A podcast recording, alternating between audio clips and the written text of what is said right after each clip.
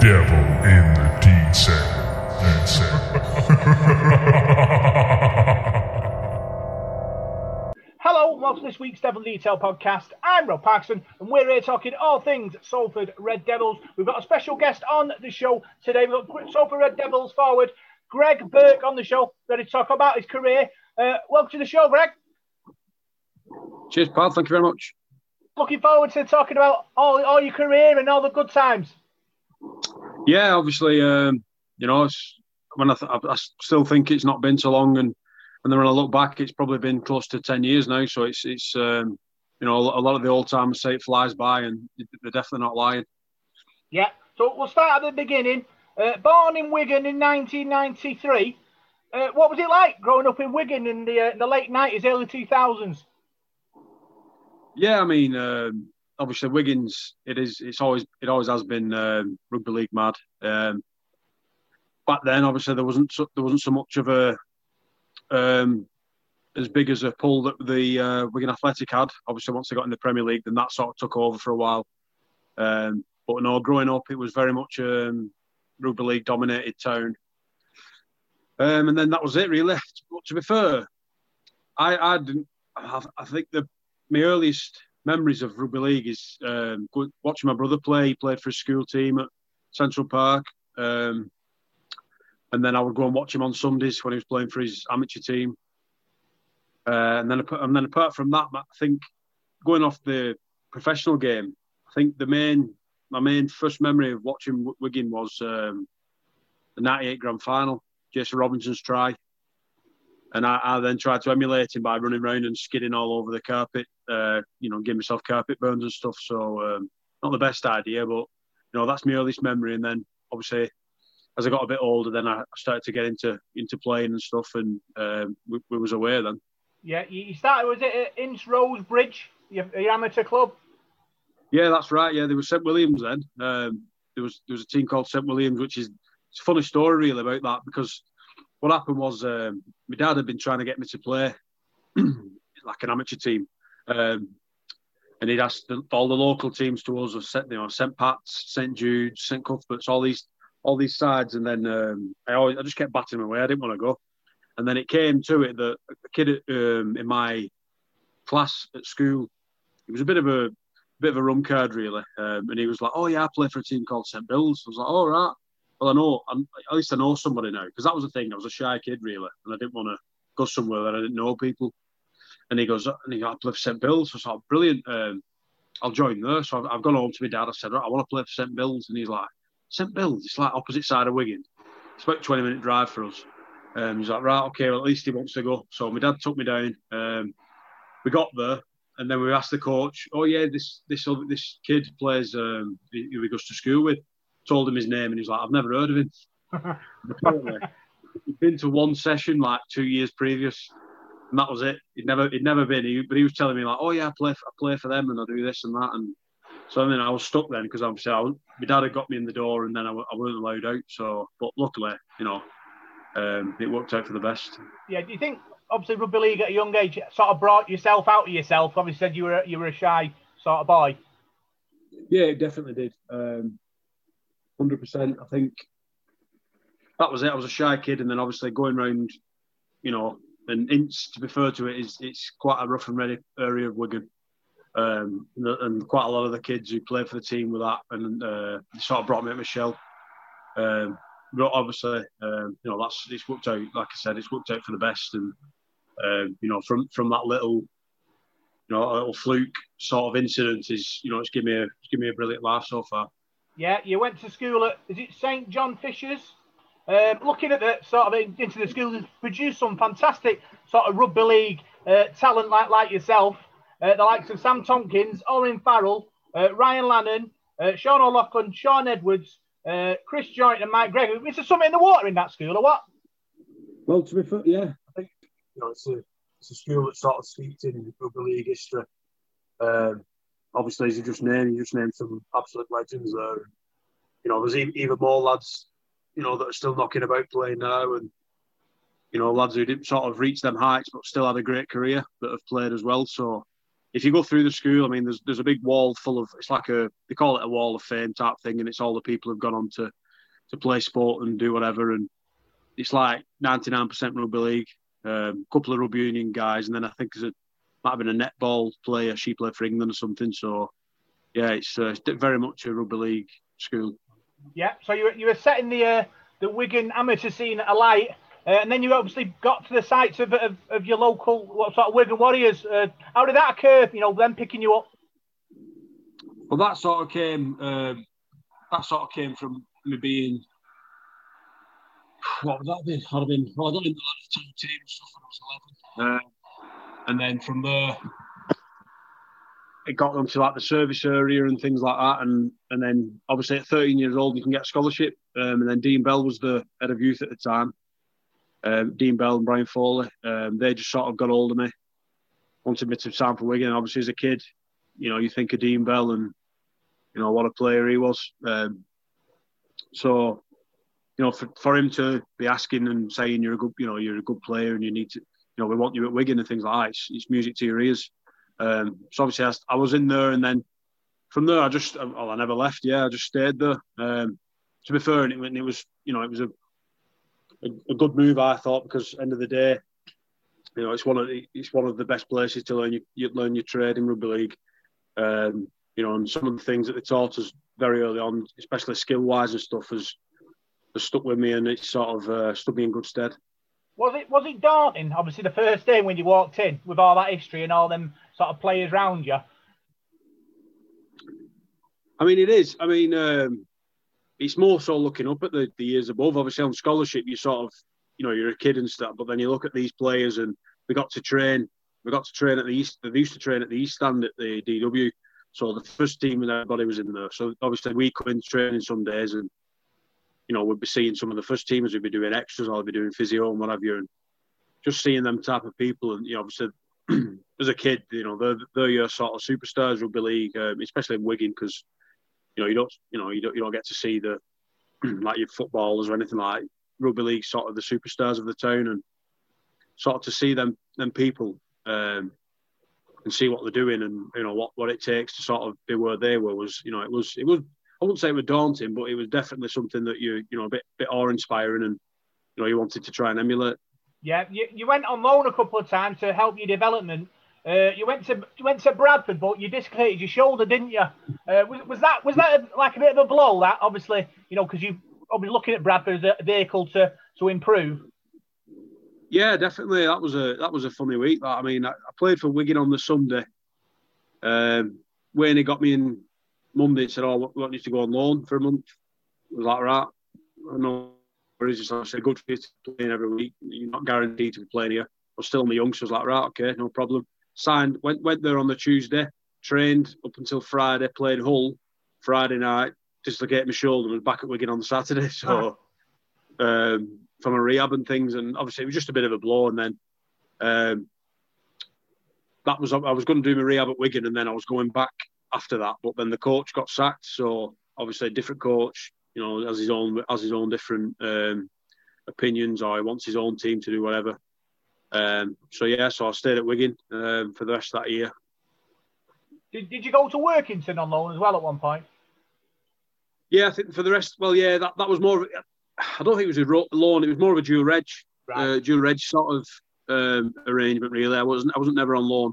I just sort of go up at the weekend, do team run, and then play with the Workington fellas, which again that was another good sort of lesson in rugby league, obviously, because they're absolutely mad for rugby league in Cumbria, and they were the same, but they knew you and stuff, and I'm thinking I'm only like a 20-year-old kid who's done absolutely, you know, done nothing, but everybody knew who you were and they knew your name and things like that, and so what's going on here? But they.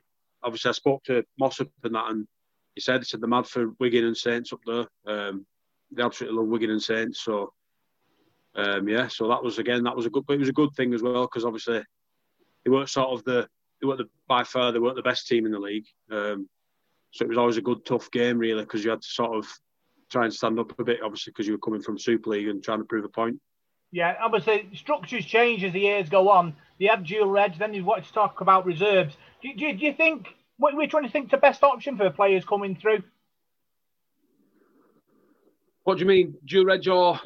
Playing like reserves. If you like, had a reserve team, or is it better being like you? We go to Workington and sort of play there to improve. Yeah, I think as a kid coming through, I think a reserve system might be better. If I'm honest, only because obviously you're playing in the same systems that you're going to be playing in and learning every day.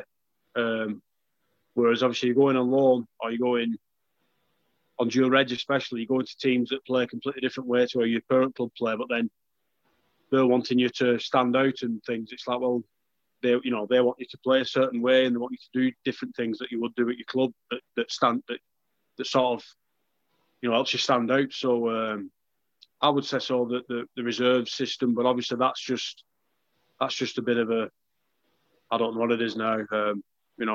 I think it got cancelled last year, and whether that happens again this year with all COVID, it probably won't. But end of the day, if the game can, I don't know whether they can sort of work on that in the future, then I think that's the best way to go. Yeah, looking obviously through your sort of academy years, you represented England, and did you tour France? Yeah, up until I was 18, I've toured France. Played for the England schoolboys, played France, then went to an academy, toured France, played against the Aussie schoolboys in 2010, beat them over a series. So, as a kid, obviously, I used to get picked. I was fortunate enough to get picked on all them things, and they were good times as well, especially beating the Aussies. Yeah, yeah. You got the opportunity to move to Hull Kingston Rovers on loan. Chris Chester sort of picked you up. What was that like moving to Hull Kingston Rovers and out of the Wigan bubble? To be fair, I was really apprehensive at first because I'd never known anything but Wigan. And obviously, it's a bit different to when Bradford worked. Obviously, Bradford's like an hour drive for that. You can get in and out. Whereas obviously at Hull, you've got to while you're there in the week, you've got to stay there. That's pretty much, it was like a big move, sort of getting away from home, getting out of your comfort zone. And obviously, I was a bit apprehensive at first. But then, if I've said it, I've always since it happened, I've always said it was the best thing I've done for my career. To maybe realise that there is more to, especially as a Wigan kid, like I've said a few times now. But there is more to life than Wigan.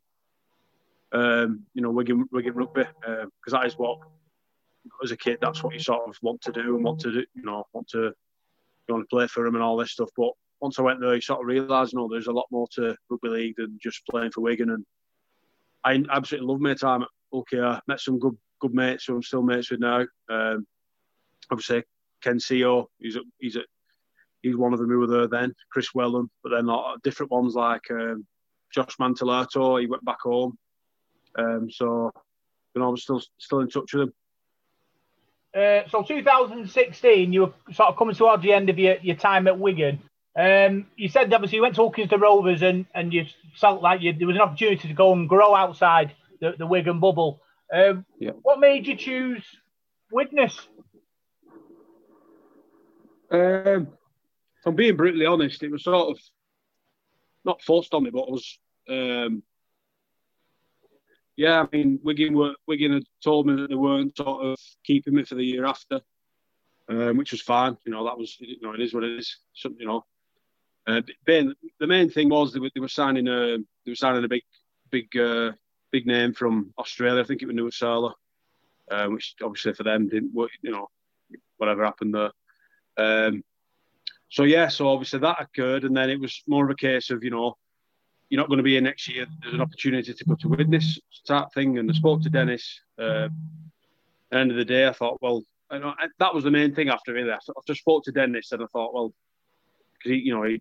He gave me quite a good few raps and stuff when I spoke to him, and then that was when I decided to go. I went mid-season in 2016, and then obviously so I went to Widnes from there. And end of the day, I wanted to try and become like a not just a bit part player or a kid, that type of thing. I was still young at the time, so I wanted to try and grow a bit and try and help. And then obviously going back to mid 2016, that first 6 months was a really good time, and then the year after was leading into that year. I just had a really I struggled with the pre-season in terms of like my body. I had like a really bad problem with my ankle. That had occurred when I was at KR playing against Wigan. I got an injury, and then it just sort of never got fixed. Didn't really get treated well. Just sort of got jabbed up so I could play week in, week out type thing. And it took its toll really on my ankle, and it come to a point where like a lot of people, obviously, I couldn't really train in that pre-season. Just a few things really that didn't go right. But like I said, just to the extent of that injury type thing, I was struggling to, get upstairs properly. I was like walking upstairs like the penguin, from Gotham, with the club up type thing. That's it. That was how I was trying to get upstairs because I couldn't bend the ankle correctly. So obviously it's funny to look back at now, but it's also the case of obviously I got quite a bit of stick off some sections of the Widnes fans for my size and stuff at the time, which obviously is what it is now. But there was a reason to obviously there was an underlying reason as well that a lot of people didn't see. Is it obviously you talk about your size? Is it sort of difficult for you to stay in the sort of the zone where you feel physically able to sort of make a big difference on the pitch? What's that, Paul? Sorry. You say about your size and the Widnes fans getting on top of you, and obviously you're fit now and you look the part now. Do you have to work sort of super hard to stay at the sort of the weight that you are now? No, I wouldn't say I don't. I wouldn't say I do. No, I think it was more a case of,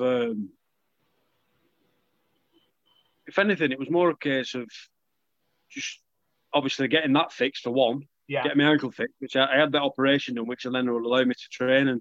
Yeah. Obviously, it's from where it was to where it is now, it's 100 times different, which allows me to, to train properly and to do everything I need to do. But also, since I started back end of my time at Widnes, I was starting to get like I used to be, sort of I trimmed down quite a bit, but obviously still, a bit on the big side, and then but I was chewing down. I was getting back to where I needed to be, and obviously that's sort of where Watto sort of came in, and he said that he liked what he'd seen in me and stuff, and then just getting to speak to him, GB, and then I had obviously had a bit of time in my first time, obviously in that first loan period at Salford where I think I got an injury, so I managed to get 2 or 3 weeks, and we just had a really good. Basically, trained my backside off. Ate really well. Ate basically it was crazy. Really, I was eating a bit. Well, yeah, it was extremes type stuff. But it worked. It just stripped a lot of stuff off of it, and then from then since I've stayed at where I am, and I've never drifted out of that, and. It was a sort of making of me, really. Yeah, so you talk about Ian Watson sort of selling you the club and sort of inspiring you to this opportunity. Now you've been at Salford for a couple of years now. What's the club like now compared to what it was like then?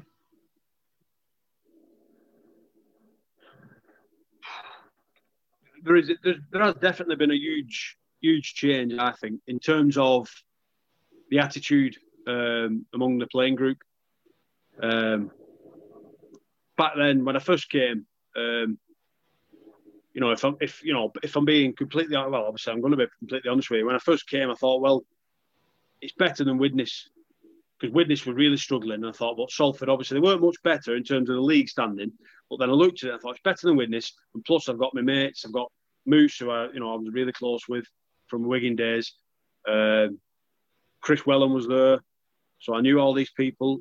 Got really good mates with Tyke. Tyke was at KR with me as well.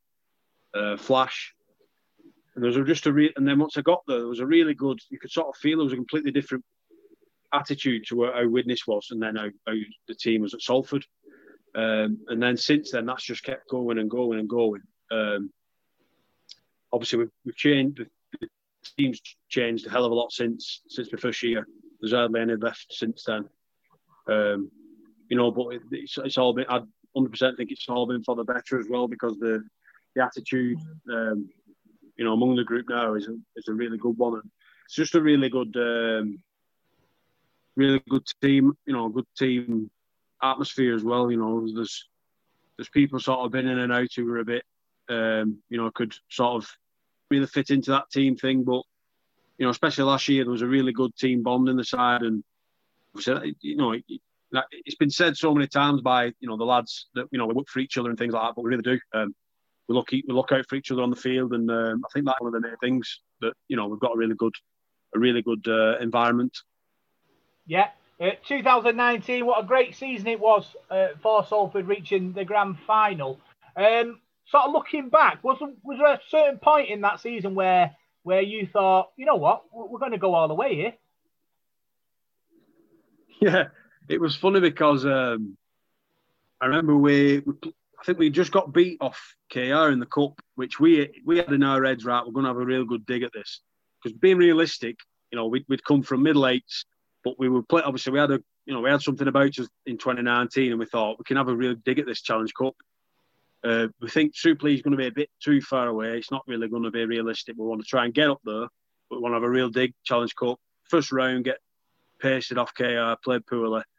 We're all sat there thinking, well, that's us pretty much done. At the time, we was a little bit scratchy form-wise. We'd win a couple, lose a couple. So it was all up and down. And then I remember we had like a little coffee club going. There was me, Gil, Moose, Tyke, Flash, and we were all sat round having a coffee. And then what we said? I think we were playing. Might have been playing Catalan or Warrington and Catalan. There was two games. Basically, I remember Tyke saying, if we don't win one of them, we're done in terms of we can't get in the playoffs. And that was the week that I think JJ came, Tui came, yeah. And then from then on, we never lost. that was that Warrington game, and then we just didn't lose a game. And then each week we'd sort of sit with each other and be like, we can't get to a grand final, can we? Surely not. But obviously, you know, we'd win another one. It was like, surely not going to get there. Win another one. I think we might get there, boom, and then that's just sort of kept going and going. And we, you know, even the week before the grand final, we were just all sat there and just sort of all having a laugh, and we'd just be saying like, "Wow, Salford's in a grand final. Like, we've done something here. We've done something really, you know, really historic. Really, let's be honest about it. You know, it would have been absolutely unreal to win it. Still gutted now that we didn't win it. But yeah, the story from going from middle eights, struggling to getting to Old Trafford, and having a real good dig as well in the final. We didn't get disgraced at all, you know, by any means. I thought, you know, there's a few suspect calls that sort of, you know, which helped. I mean, I'm not taking any away from St. Helens that day. They were by far the better team. They were a better team all year, to be fair. But, you know, we definitely didn't disgrace ourselves, and thought we had a really good dig that day. And obviously, it just wasn't to be. Yeah, obviously, at that point, sort of Jackson Hastings sort of departed. What was the thought sort of in the squad? You know, were you all thinking, well, what happens now? Or were you all thinking, you know what, we'll go again? Yeah, to be honest, that was the thought. I mean, as great as Jackson was as a player, you know, we had Kev coming in, completely different player, but also great in his own way. You know, he's very much a leader, very much a can take you around the park, which is shown this year.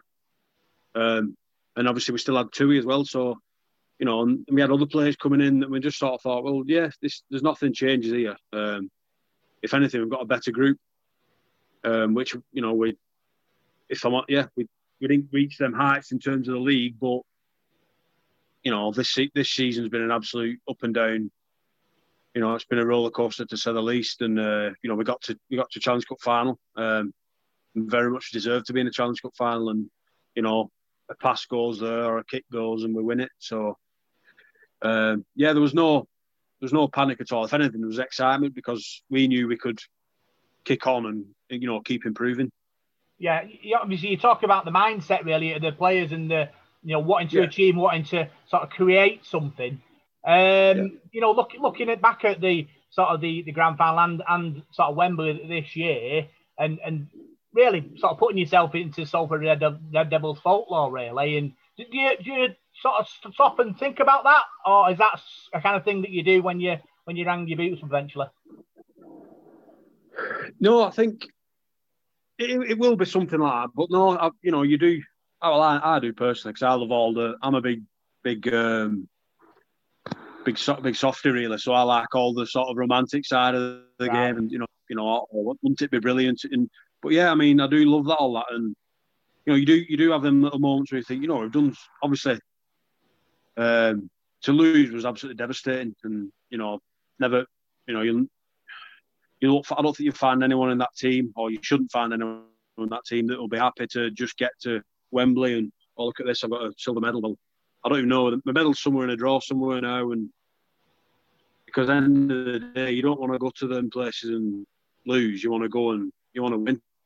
Yeah. And I think that is, again, that's another thing, the mentality shift in the playing group is, you know, we don't want to get to finals. We want to win finals. We want to be up, and we want to be up there challenging every time. And but yeah, I mean, that's, you know, we 100% have. I mean, again, it's another one sitting with Flash, because obviously this was his obviously his last year, and sitting with Flash after the Challenge Cup, and he come over. I was quite upset, and he come over and just, he said, "Luke, end of the day," I said, "Look what we've done." He said, "Yeah, we've not won." I said, "But this club's been to Wembley, you know, and won it once, and you know we come within an inch of doing it again, and it's been, you know, nearly 50 years since they've been, and you know, and then obviously with the grand final and things like that, and it's just sort of, you sit back and go, oh, we've done something here, we've done something really well that we can be proud of, you know." And then obviously just being at the club, you just sort of see how much it means. I mean, there isn't many fans, you know, that sort of come on the days, but you know how loud they are, and you know, it is inspiring. And I always go back to that Wigan game. Obviously, being a Wigan kid, and you know, you wanted to play it, but that literally felt like I was playing at home, because all game you could just hear that stand just go, and obviously it was completely packed. I've not seen that away end packed for about maybe 5-10 years now. I mean, that's generally just a Wigan Saints derby, and to see that completely packed.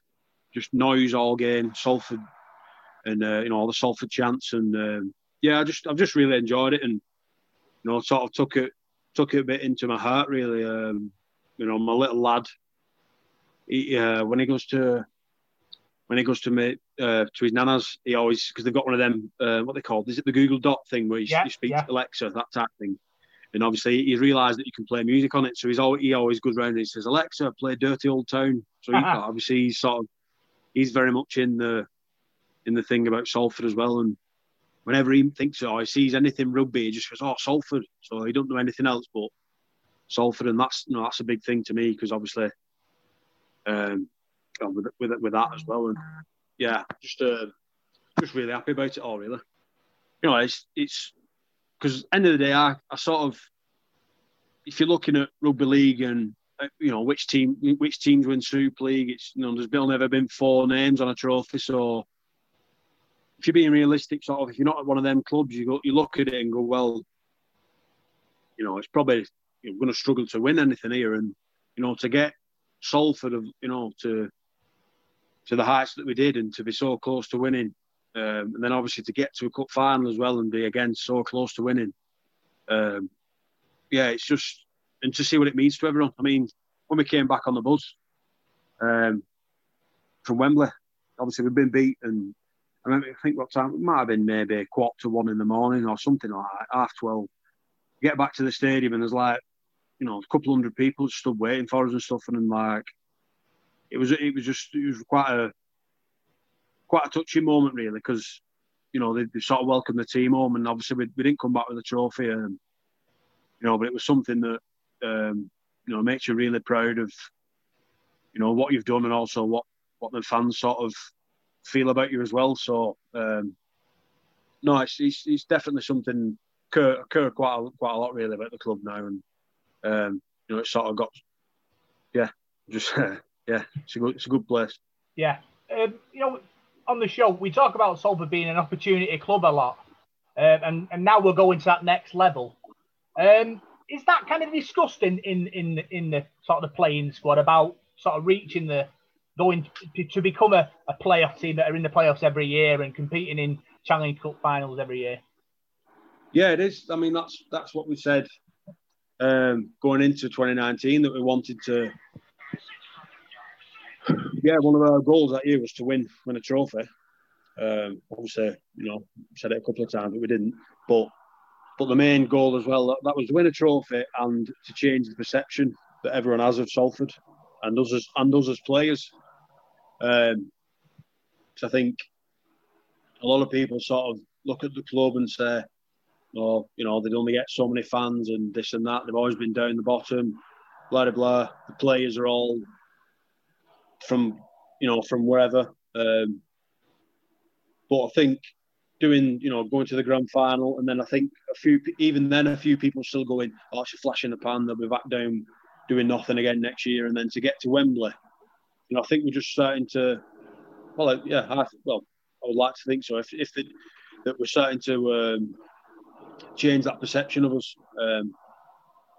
And again, you know, we've had another upheaval. Obviously, the coach leaving. But I think it's good for us as a group as now, so that we can sort of prove that, yeah, obviously as great as Watto was for us all, which he was, and how good he was for the team and everything, and how good he was for the club, that we can also, the players, we can also, you know, show that it's just as much as us as well. You know, we're doing our part for the club as well. So yeah, I mean that is definitely something that we speak about, that we want to change perceptions of us.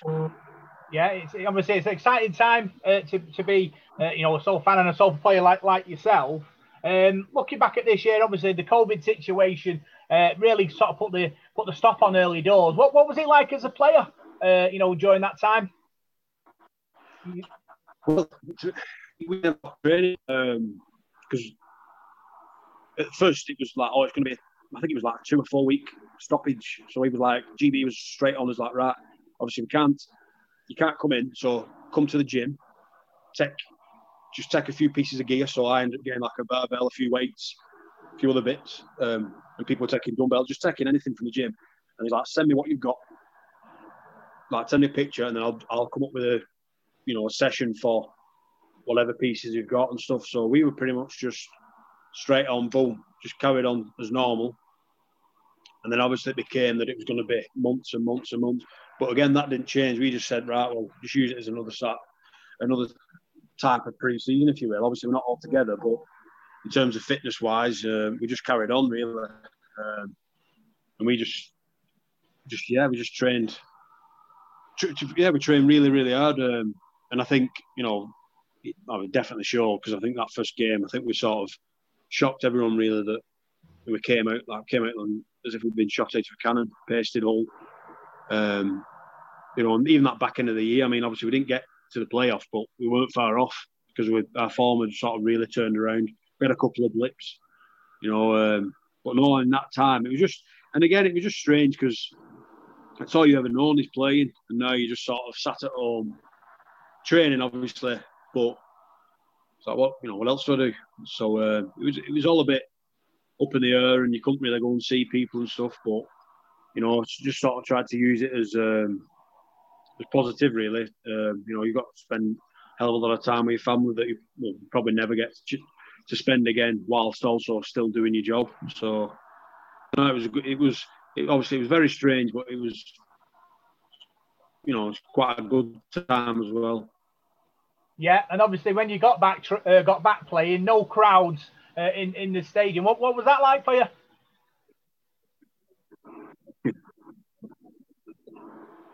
Mark, first couple of games I weren't playing, so I sort of had to see a lot of them. Actually, the thing was, if you obviously weren't playing, you couldn't even go to watch. So obviously we just sort of stayed at home. So we had the crowd noise and stuff, so it didn't really hit me what it was like. And then I remember when my first game, when I got back in. And it is strange. I mean, obviously, there's some games we play, like, you know, there's some games where you don't get many fans, but still there's still a noise there and there's still a buzz around the ground. And it was literally just like, and it's like you're playing a reserve game, or you know what I mean, when you was a kid, like no one's watching you and things like that.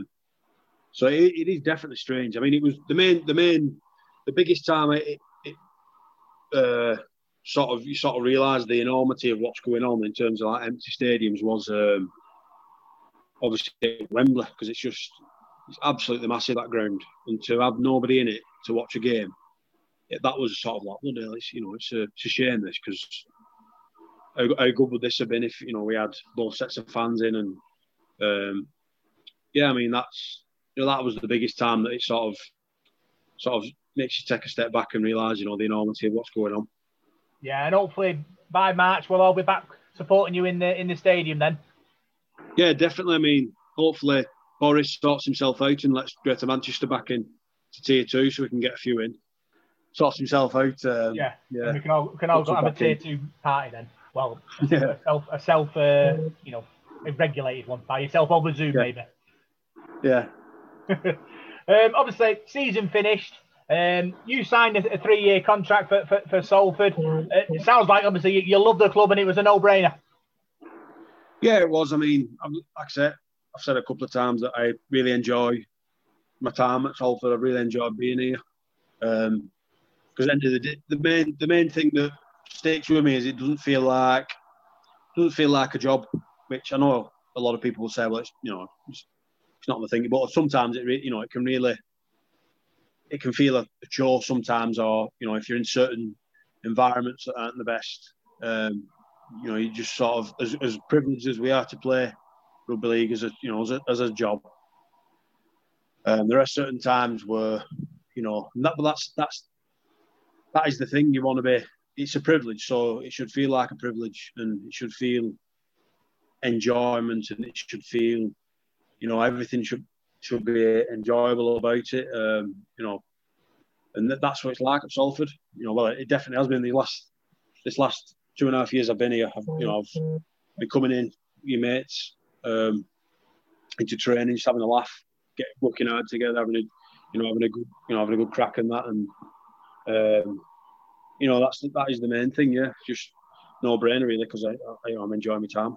Yeah, and part of the the promo video to celebrate was you playing your guitar, Dirty Old Town. Was it a secret skill that you could play the guitar?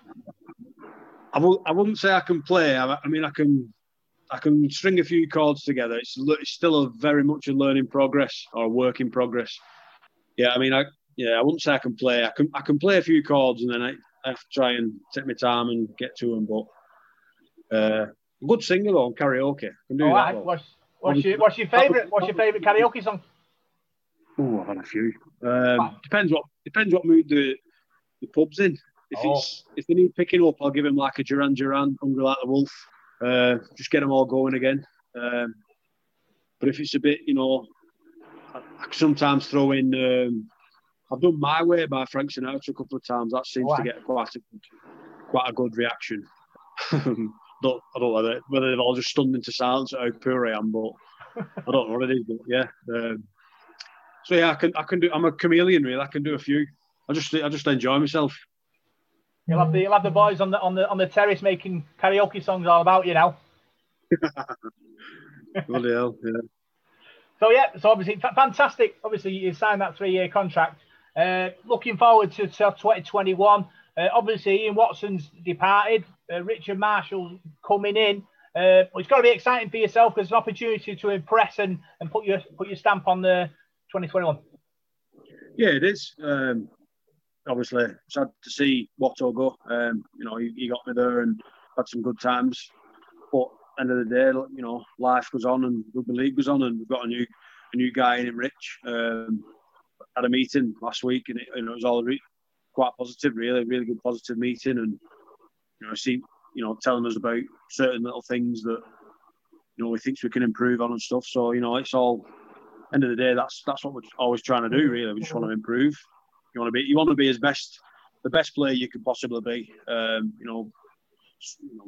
lot of us, can't be superstars, but at the end of the day, if you're as best, if you can be the best version of yourself, then that's all anyone can ever ask of you. You know, and if, you know, if Rich can come in and he can get that extra out of us all that, you know, that he sees in us that we can, you know, can pull out of us, then, you know, it's only going to be good for us and good for the club. Yeah, got a couple of quick fire questions to finish, Greg.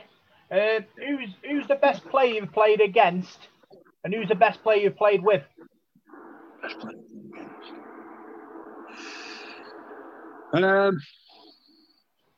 Best player I've ever played with, I'd say Sean O'Loughlin. Just because of, obviously, as a kid I was growing up and I was trying to, you know, he sort of played in, obviously played at 13. I would play 13 sometimes as a kid, play loose forward, I'd play prop, basically play in the middle. But he was somebody that I always tried to pick stuff up off, and he's just a, and especially once I played with him, you just realise how good he is, how good of a leader he is as well, because you just sort of, when you see him on the team sheet with you and stuff, and I always remember we played Good Friday. It was the first ever Good Friday derby against Saints when I was a kid, and Lockers was really struggling with his ribs. He had I think he had a really bad rib cartilage problem, injury. So he was getting pain killing jabs, and he'd come out of the room, do a bit of wrestle, no good, go back in, and he did it about two or three times. And I remember that the doc was sort of looking at him saying like, "Man, I'll be any good this." And then he didn't come out for the warm up, and I remember basically being proper nervous and thinking, if he doesn't come out, I'm going to have to start this game. And obviously all week I've been thinking, I'm coming off bench and trying to get my head around that. Packed house. And then I always remember there's about 5 minutes left of the warm-up, and I'm thinking, right, get your end, you're going in here, you're going to have to start. And he come running out, and it was like something out of Gladiator. Like all the fans come up and everything. I remember looking and thinking, and all the sort of nerves just sort of drained out of me. So I thought, well, he's going to play now, and if he's coming out, he's going to play. And he played, and he was like Superman that day. He was nailing everybody, setting up tries and what have you. And that was just the type of player he was. But yeah, I mean, I'm trying to think of the best player I've played against. Been a few good ones to be fair. That's what to say about you, Greg. Eh? That's what to say about you. I bet they do. Well, while you're thinking, if you want, I'll just move on if you want for the next question, if you want. Yeah, go on. Yeah, okay, who's the toughest player you've played against and played with? Toughest? Yeah. I'd say, I think both times I'd say Mickey McIlorum. Just because he's an absolute, he just changes, he's really, he wouldn't think it. Like, he's one of them. Like on the field, he's an animal. He's running around. He's just throwing his body at people, hurting everyone. But off the field, he's like a completely different bloke. He's really quiet. He's just, he's a really good fella. But yeah, he's some of the tackles I've seen him do, and you always sort of, when you play Catalan now, you're always sort of catching the ball, looking up, just trying to see. Is Mickey there? And generally, that's the opposite of what you do usually. Usually try and pick out the nine and run at the nine. That's like, what they tell those middles to try and do is, get the nine because he's the smallest guy. But, yeah, a brave man will run at Mickey because, he'll cut you in two. So, and just how tough he is. I've seen him, with his injuries and stuff. He's had, he's been hobbling around all week, and then he turns up on game day and, he's putting his body through, some hell, and I think he's the toughest I've played with, and then obviously he's probably the toughest I've played against as well. Talk about tough times. This Super League season, they took the scrums away, didn't they? And you being in the middle, was that more hard work for you? Yeah, I think at first it was. Yeah, at first definitely, because that's sort of your rest, if you will. That's when you can get a bit of a rest. But saying that, it was also good because sometimes I'll play loose forward, and obviously loose forwards don't tend to be in the scrum. They have to try and defend all the backs who's taking the carries. And it was like, well, there's loads of space around me when there's a scrum, and you've got Regan Grace dancing around and things like that, and all these. I thought, well, it's a bit of a plus this, because at least we've got 13 blokes now who can sort of have 30 seconds and then 30 seconds, and then we can just carry on now. So, and especially once you got a couple of games in, it weren't even that much of an issue. So you want to have them back then? To be fair, no, I wouldn't. I actually quite like the pace of the game now, and I think it just makes for a better game. And the scrums are just a bit. Yeah, if I'm honest, they are. Not what they should be. Not at all. No, they're probably just a bit where the forwards can have a rest. Okay. If I'm being honest. Don't give it away. They will bring them back if you say that. Well, they never listen to us anyway, so if I say that, they might bring them back. Cool. Back to the quick fire questions. We'll do the Salford team. Who's the fittest at Salford? Luke Yates, I'd say. Luke Yates or Dan Sardinson. Most intelligent? Yeah. I'd probably say myself. I'll be up there. General knowledge wise. Cool. Did you have Zoom quizzes and stuff to test that out? Did you have Zoom quizzes to test that out? Yeah, I had one with my mates in lockdown, and I don't think I ever lost. Me and my missus, we never lost. So that's champion attitude you're talking about. That's it. I think that's what I might try and do when I finish. Go on the chase, become a chaser or something. Who's the worst dressed? Ooh, worst dressed. There's a few shockers. I have my days where I dress like I've been. Someone's just thrown a lot of clothes at me. But Joey, lad, he's only just left. But I'm gonna have to throw Joey in. Joey. Joey used to wear these stuff, like these t-shirts that were like down to his ankles and stuff. And I was like, "Is this supposed to be fashionable, this, Joe?" And he's like he did, like in his Aussie accent. I'm thinking, well, for one, you're an Australian, so that's I'm not going to take any fashion advice off you. But yeah, it was always like these really long, just like 90s. I was like, what's going on here, Joe? Are you a cross-dresser or something? So, it's all fine if you are, but just let us know, lad. But yeah, he weren't the best. Trying to think of others who were. I'm going to put Joey on there. I'm going to put Joey in there. Last one. Who's the last one out of the changing room? Last one out.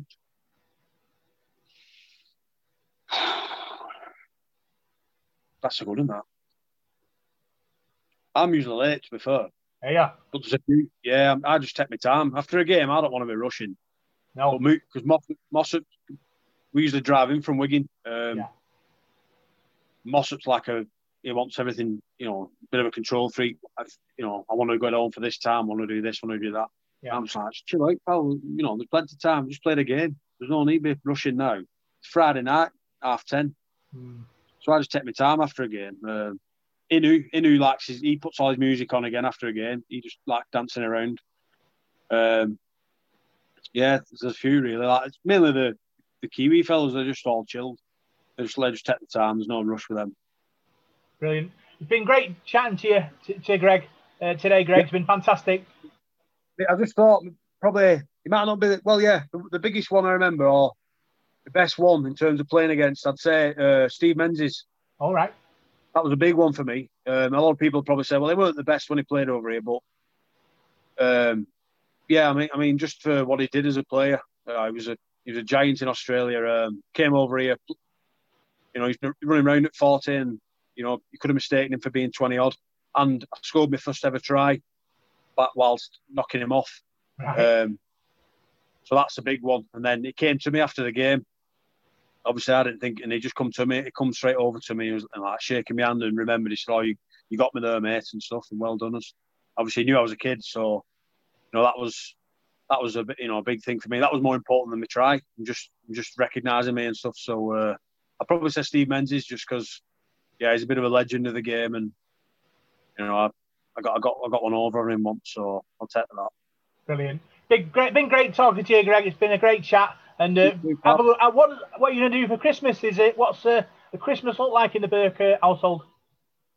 Well, I don't know. Basically, because obviously my little boy, he's really excited about it all. So it'll no doubt be playing with all his toys, and him trying to bash me with it, whatever Avengers or wrestling thing he likes now. And I'll just be getting terrored all day, really. So doing that, and then I think we might be going to my mum and dad this year, because obviously we try and go around the family. So we'll host it 1 year, go to my mum and dad's, then to Nick's mum and dad's, and you know, just try and be, you know, as a family type thing. And I think it's mum and dad's turn this year, so we'll be going around there for the dinner. So yeah, can't wait for that. It should be good. A bit of normality in the crazy year we've had. Yeah, it has been a bit of crazy year, but you know, it's one of them things. We move forward. Hopefully next year we'll get to the Challenge Cup final again, or the Grand Final. Definitely, yeah. That's the plan. So yeah, fingers crossed, and we'll be doing all we can anyway to put us there. Cheers. That was Greg Burke talking to me about his sole career. Big thanks to you to this week's Devil in the Detail podcast. I'm Rob Parkson. You can find us on Facebook, Devil in the Detail SRD. You can find us on Twitter at DITDSRD, and you can find us on SoundCloud, iTunes, and Spotify. See you next week.